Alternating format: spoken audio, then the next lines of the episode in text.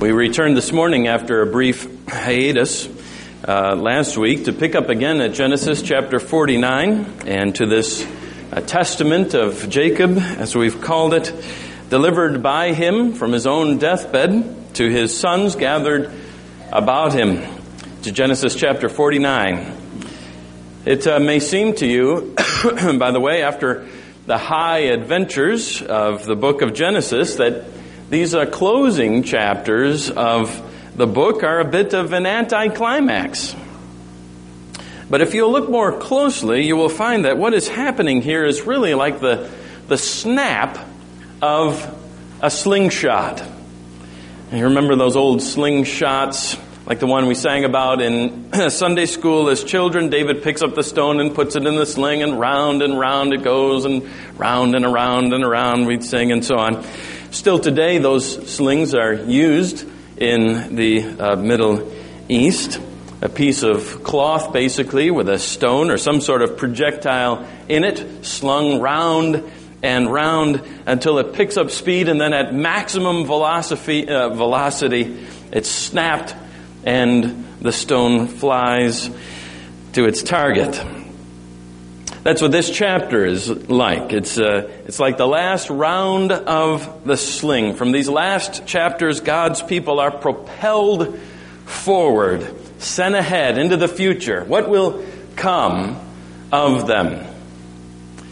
Now, we've already begun to answer that question in the first verses of this chapter in Jacob's words to Reuben and to Simeon and Levi and Judah. Now let's pick up at verse 13, but first to prayer. Our Father in heaven, open our eyes, we pray, to see marvelous things in your law, our ears to hear them, our hearts to receive them. Encourage, strengthen, embolden, steel us, our Father, for the great work of your kingdom and its advancement and our part in it. By the power of your word, we pray. In Jesus' name, amen. Genesis chapter 49, beginning at verse 13. Zebulun shall dwell at the shore of the sea. He shall become a haven for ships, and his border shall be at Sidon. Issachar is a strong donkey crouching between the sheepfolds. He saw that a resting place was good and that the land was pleasant, so he bowed his shoulder to bear and became a servant at forced labor. Dan shall judge his people as one of the tribes of Israel. Dan shall be a serpent in the way, a viper by the path that bites the horse's heels so that his rider falls backward. I wait for your salvation, O Lord. Raiders shall raid Gad, but he shall raid at their heels. Asher's foot, shall, uh, food rather, shall be rich, and he shall yield royal delicacies. Naphtali is a doe let loose that bears beautiful fawns. Joseph is a fruitful bough, a fruitful bough by a spring. His branches run over the wall. The archers bitterly attacked him, shot at him, and harassed him severely. Yet his bow remained unmoved. His arms were made agile by the hands of the mighty one of Jacob. From there is the shepherd, the stone of Israel. By the God of your father who will help you, by the Almighty who will bless you with blessings of heaven above, blessings of the deep that crouches beneath, blessings of the breasts and of the womb. The blessing of your father are mighty beyond the blessings of my parents, up to the bounties of the everlasting hills. May they be on the head of Joseph and on the brow of him who was set apart from his brothers. Benjamin is a ravenous wolf in the morning devouring the prey and at evening dividing the spoil. All these are the twelve tribes of Israel. This is what their father said to them as he blessed them blessing each with the blessing suitable to him. Now, I know that you remember that we took a week each to consider the first three pronouncements that Jacob had to make to his sons. Now it's as though we've kicked into fast forward mode, taking up the rest of what Jacob says all at, at one time. You may well be wondering why the change of approach. Well, it is true that we could uh, very well take an entire week or even many weeks uh, to consider just what Jacob has to say about Joseph and to Joseph, about the great names of God even that are used in blessing Joseph. But I'm not convinced that we're going to gain the greatest blessing from these verses by taking them one by one, one son at a time. For one thing, these verses are, to be quite frank, fraught with translation problems, not to mention questions of interpretation. It's been somewhat amusing to me and interesting to witness in the course of this week of reading several commentaries, different men seeking the application of these prophecies that we've just read in the scripture and disagreeing as much about the applications of those prophecies as they do the translation of the Hebrew itself. Zebulun, for example, is said to dwell by the seashore, but we have no indication in the Bible that later on, when the land of Canaan was divided among the tribes, that Zebulun's land even met the shore, uh, leading some scholars to assert that living by the seashore must be an idiom for something else. The blessing on Asher, one Bible scholar says, may be taken either as a straight comment or as a compliment or even a mild rebuke. I'm not saying, of course, that these prophecies did not come true. Of course, they did. That they were not fulfilled perfectly. I'm as certain that they did and were as I am that I'm standing in this pulpit before you right now nor do I doubt the benefit that might be gained by going and picking verses apart one by one. It's marvelous, for instance, to note that the, the careful plays on words pepper these prophecies. The, the totality of the blessing upon Joseph's tribe, for instance, is heard in the Hebrew alliteration. You hear between heaven, the Hebrew is Shemayim, and breast. Shaddayim, between deep, Tehom, and womb, Rahem, or the prophecy about Gad, that is uh, one long uh, pun. Four of the six Hebrew words containing the consonants, we would call them in English GD. But I want for us to hear this passage today the way our spiritual fathers and mothers would have heard it especially when it was first read to them, preparing to enter the promised land, uh, perhaps still in the, uh, in the wilderness, wandering some 400 years after this meeting took place between Jacob and his sons. What effect would this passage have had on the Israelites at that time?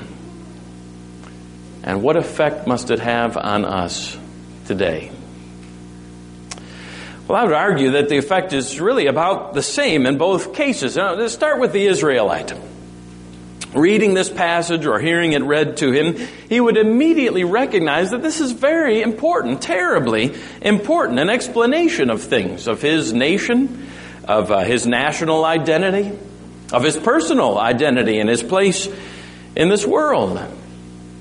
Not far behind these verses, he remembers a, a promise that is lingering, that is developing. God had promised, remember, to Abraham to make him a great nation and to make him a blessing to the nations. And here at Jacob's deathbed, that promise is taking on flesh and blood. For the first time, in fact, in verse 28, these are called not merely brothers, but tribes. You see how things are developing and how in the history of these tribes the promises made to their father Abraham would take shape. Here in broad strokes then, the future is painted in the decline of the tribes of Reuben and Simeon that we considered a few weeks ago, in the rise of Judah and of Joseph's tribe, Ephraim and Manasseh, and the oppression of Issachar and Dan and, and, uh, and Gad. Here is a history developing of the people who would eventually re enter the promised land, go back to Canaan, and then and fill it, and ultimately, and here it comes to you and to me, eventually to fill the whole earth. The Israel of God, from pole to pole, Abraham and his spiritual seed. Here, as a matter of fact, is painted the life of the church, of the kingdom of God. Not only in the ancient Israelites' day, but in our own day as well. Here at the end of Jacob's life, and at the end of this majestic book of Scripture, we look back over the history of our spiritual fathers and mothers we see the different characters that must make up the people of God. Characters marked, alas, far too often by rivalry and cruelty, too often given over to their passions. But that is not all we see. We have also witnessed the grace of God in the lives of these men who were once lost and now are found Men who at one time couldn't have given a plug nickel for the life of their very own brother. And who turn right around as Judah did for Benjamin and now are willing to lay down their lives for their brothers. And so it's continued. Still today, the church is made up of a people redeemed from evil, purified by the only thing that can do it the grace of God. that is not to say, of course, that we do not have our ups and downs in the church, just as Israel continued to do. We scan the history of our spiritual ancestors and see the moments of sterling faith, the exodus out of Egypt, the conquest of the promised land, the faithful kings who glorified the Lord. We see also the moments when the church has covered itself in something other than glory. We see the days of faithlessness, of worldliness and corruption and darkness, and the wilderness in the days of the judges when everyone did what was right in his own eyes, the mixing of wicked kings with the good. And the thing is, the pattern continues down to this very day. Faith in the church is mixed with unbelief, sterling obedience with weakness and disregard for the law of God, advancement in some areas, loss of ground in other fields, even in the life of individuals, even in the life of an individual congregation. Yet this one constant remains the sovereignty of God over the life of His church. So it was then, so it is to this very day. God continues to bless His church, to draw sinners to Himself with the gospel from every tongue, tribe, nation, and people.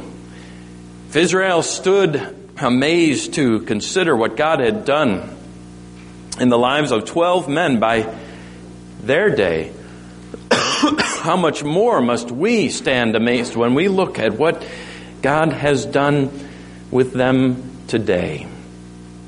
Spread over every continent of the globe, now accounting for roughly uh, a one third of the world's entire population and growing the church is. I say the one constant that remains is the sovereignty of God over His church. Now look at this sovereignty with me this morning in three ways. First, remark with me at the sovereign choosing of God. Now look at this, this little family gathered around Jacob's bed. Nobody's in the world a group of despised shepherds herdsmen surrounded by the pomp and wealth and glory of Egypt. Yet God has set his eyes on them, on that little group, that little family. I tell you, were you or I in the place of God, would we have chosen this group? Would you have chosen this group in which to invest your kingdom? I tell you, we would not have. We would not have chosen this ragtag group in which to invest God's kingdom. We would have seen the wealth of Pharaoh. We would have seen the sophistication of the education of the culture. And we would have chosen a more glorious and fantastic group with which to begin. But as it is, as the scripture says, it was not because you were more in number than any other people that the Lord set his love on you and chose you. For you were the fewest of all peoples, but it is because the Lord loves you. and It is because the Lord is keeping the oath that He swore to your fathers that the Lord has brought you out with a mighty hand and has redeemed you. And so it continues today. God grows His church not by looking to what is flashy or impressive as the world counts these things. He's not, he's not stocking His church, filling it with superstars. You would not, in the making of a, of a television program about the rich and famous, begin with the church. Unless, of course, it were to ridicule some of the ex- excesses of popular American evangelicalism. No, in the genuine church, the pattern continues today. God chooses what is low and what is despised in the world, even the things that are not, to bring to nothing the things that are, so that no human being might boast, none of us, in the presence of God.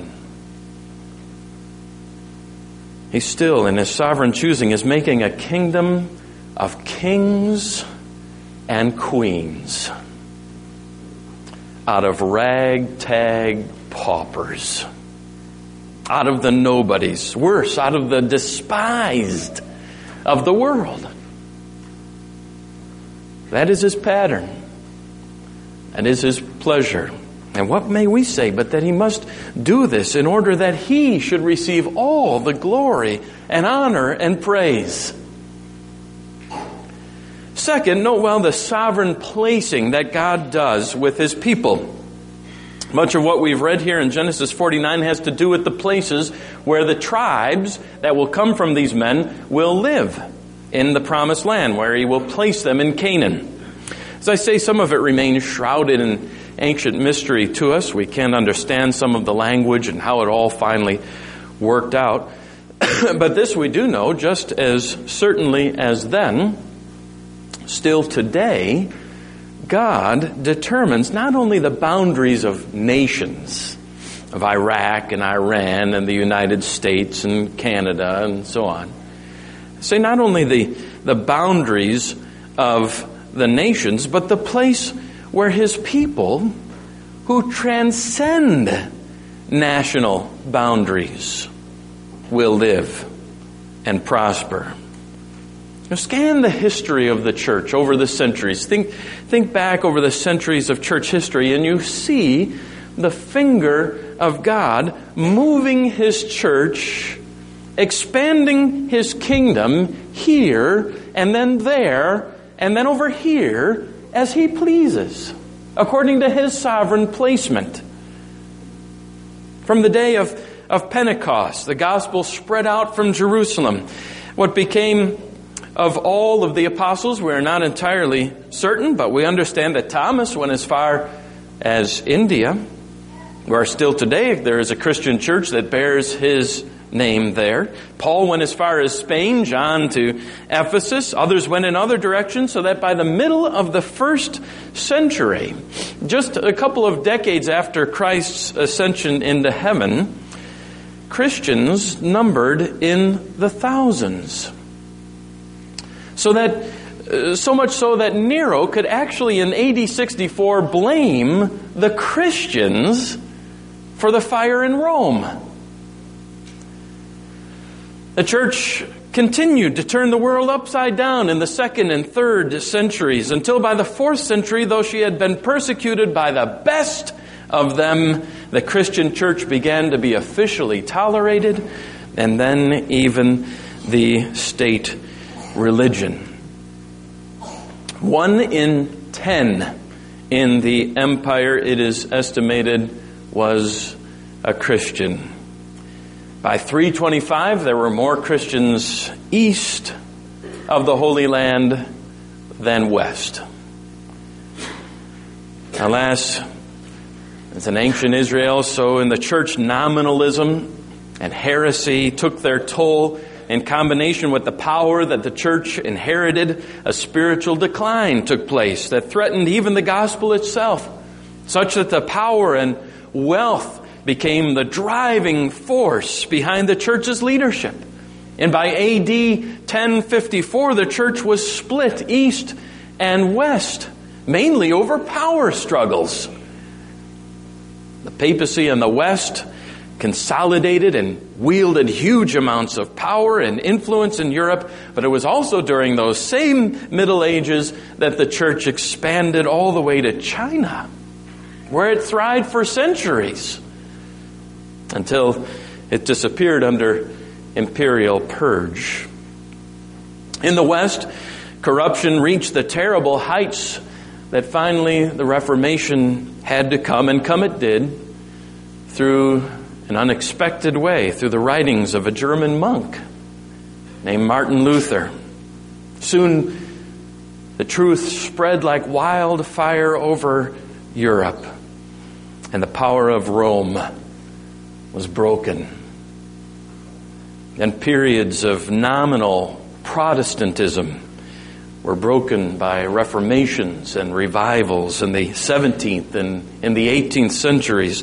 In the last century, in the 20th, Christianity has waned in our own country under mainline Protestantism.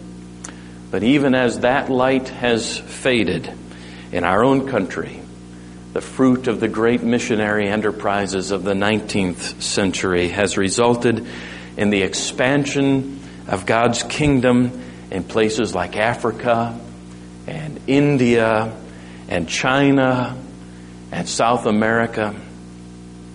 Today, as sovereign providence would have it, we are now watching an astonishing sight as third world bishops are now chastising Western liberal Anglicans for their departure from the Scripture.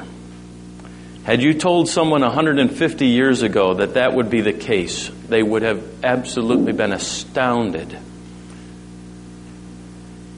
That, my friends, is the sketchy detail, of course, but a sketchy detail of the sovereign placement of God's kingdom where He will. And He did it. Like with the tribes, he has done it, placing them in Egypt, in that hot house of Egypt, to grow into a great nation, then giving them the land in Canaan. So today he continues to place his people and his church just exactly where he pleases. Now in Egypt, now in Canaan, now in America, now in Korea, and more and more all over the face of the globe, from pole to pole. God sovereignly chooses His church. God sovereignly places her. And third, consider with me the sovereign preserving of His church. Look at the ways He's preserved her through, through the famine in Egypt, through the wilderness, through the apostasy of her ministers in Israel, through eventual exile to Assyria and Babylonia, through the terrible persecutions, the bloody persecutions of the Roman emperors who unleashed their worst upon her, through the theological darkness that has fallen upon her from time to time, through the persecutions of Rome and the episcopacy in Europe, through the skepticism of the 18th and 19th centuries and into the 20th, and even into our very own day, where conversion to Christ in some places, even today, this very day, means maiming and torture and worse. Think of the little girls in Pakistan maimed and acid poured over their faces in recent memory. Yet the church grows and it thrives. Sire, said Theodore Beza to King Henry of France, Sire, it belongs in truth to the church of God, in the name of which I speak to receive blows and to give them. But it will please your majesty to take notice that it is an anvil that has worn out many hammers. Or as G.K. Chesterton put it so wonderfully, five times the church has gone to the dogs, and each time it was the dog that died. What we are witnessing, dear flock, even in our own case, is Christ's own promise to build his church, against which even the gates of hell will not prevail. In fact, he's not merely preserving his church, he is advancing her mightily and, and filling the earth with those who bow the knee to Christ, to him, and to his son. Nations have risen Nations have fallen, empires are here, and then they're gone. Even our own grand experiment in the New World is slowly grinding itself to pieces after only 200 years of existence. But the church lives on and ever will because she is sovereignly preserved, protected, advanced by God. Oh, and by the way, it's not because of us. It's not because of us any more than it was because of those men of Israel. Just look at them. No, look at us. I say it's not because of us that the church continues to grow, but rather in spite of us. In so many ways, God's kingdom marches on from strength to strength till she pass through those gates on which the scripture says are inscribed the names of the 12 tribes of the sons of Israel, the gates of heaven.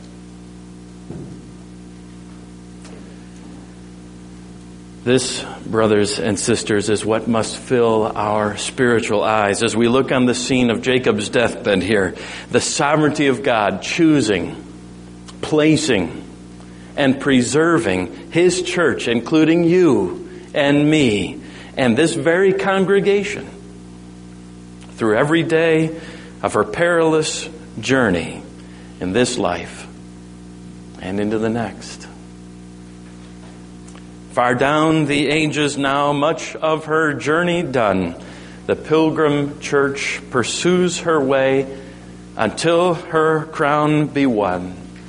The story of the past comes up before her view, how well it seems to suit her still, old and yet ever new. Tis the repeated tale of sin and weariness, of grace and love yet flowing down to pardon and to bless.